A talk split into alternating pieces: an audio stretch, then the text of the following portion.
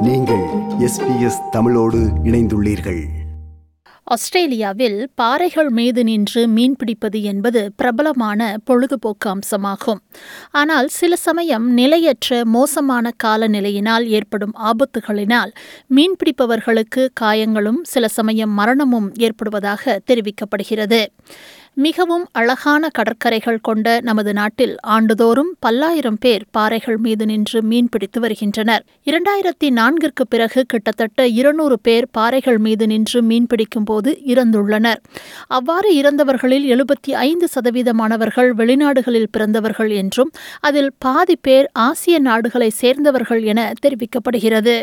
பாறைகள் மீது ஏறி நின்று மீன் பிடிப்பதற்கு முன் அப்பகுதியின் காலநிலையை குறைந்தது அரை மணி நேரம் அவதானிக்கும்படி கூறுகிறார் சர்ஃப் லைஃப் சேவிங் ஆஸ்திரேலியாவின் ஷேண்டாவ் A lot of people don't know how to read the surf and they may not realize that a big set of waves may only come through every 10, 15, 20, 30 minutes. And so they'll watch it for five minutes and go, well, there was no waves, but then a wave comes through 10 minutes later and washes them off a rock. கடந்த இருபது ஆண்டுகளாக பாறைகள் மீது நின்று மீன் பிடிப்பதை மகிழ்ச்சியாக அனுபவித்து வருகிறார். சைப்ரஸில் பிறந்த ஸ்பிரோஸ். தனக்கு இதில் உள்ள ஆபத்துக்கள் நன்கு தெரிந்துள்ள போதிலும் இவ்வாறு மீன்பிடிப்பது தனக்கு பெரிதும் மகிழ்ச்சி அளிப்பதாக மேலும் கூறுகிறார். I always tell my wife that I love her before I go, and I, I do my best to make sure that when I go, I leave on happy terms because I understand that something might go wrong. If I misread the weather, if I make a mistake while I'm out there, and I think that that's because of the years of experience, and, and that's what it's taught me. That when you go rock fishing, you have to think like this because it is that dangerous. பாறைகள் மீது நின்று மீன் பிடிக்கும் நான்கில் ஒருவர் கடலில் நீந்த தெரியாதவர்கள் அல்லது பலவீனமான நீச்சல்காரர்கள் என சர்ஃப் லைஃப் சேவிங் நடத்திய ஆய்வு ஒன்று கூறுகிறது. பாறைகள் மீது நின்று மீன் பிடிக்கும்போது லைஃப் ஜாக்கெட் கட்டாயம் அணியும்படி அறிவுறுத்துகிறார் surf life சேவிங்கின் Shane Daw It's not um, mandatory in a lot of locations, and therefore people choose not to do it. But you know there is a chance that you could drown as a result of rock fishing, and we know that many other people get washed into the water, and it's been due to life jackets that they've actually been able to get out or be rescued and um, get home safe. New South வேல்ஸில் recreational fishing அலையன்ஸில் பாதுகாப்பு அதிகாரியாக மேல்கம் pool பணியாற்றி வருகிறார்.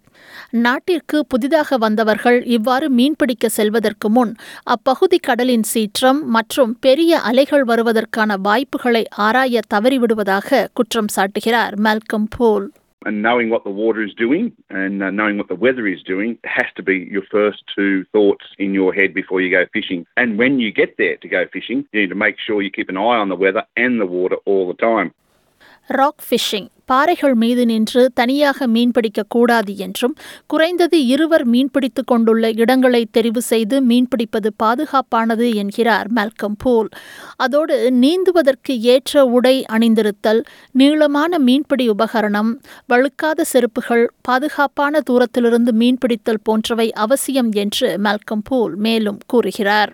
Using short rods off rock platforms is just unsuitable. You need to make sure that you have a long, lengthy rod, around about 10 foot, a little bit longer. It moves you back from the edge of the rock platform in the danger zone back further, so allowing you a bit more knowledge and a bit more uh, ease to land a fish as well as to stay back nice and safe away from the edge of the rock ledge.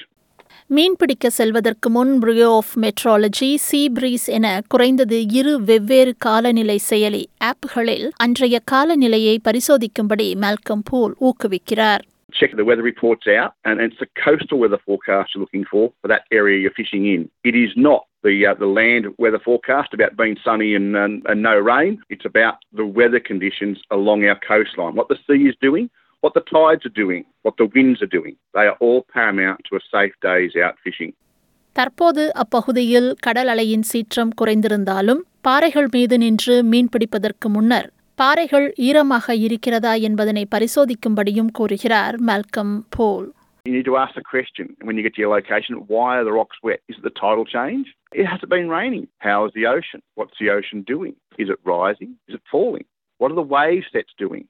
பாதுகாப்பாக பாறைகள் மீது மீன்பிடிப்பது குறித்து மேலதிகமாக அறிந்து கொள்ள recreational fishing alliance of New South Wales surf life saving bureau of meteorology ஆகியவற்றின் இணையதளத்தை பார்வையிடவும்.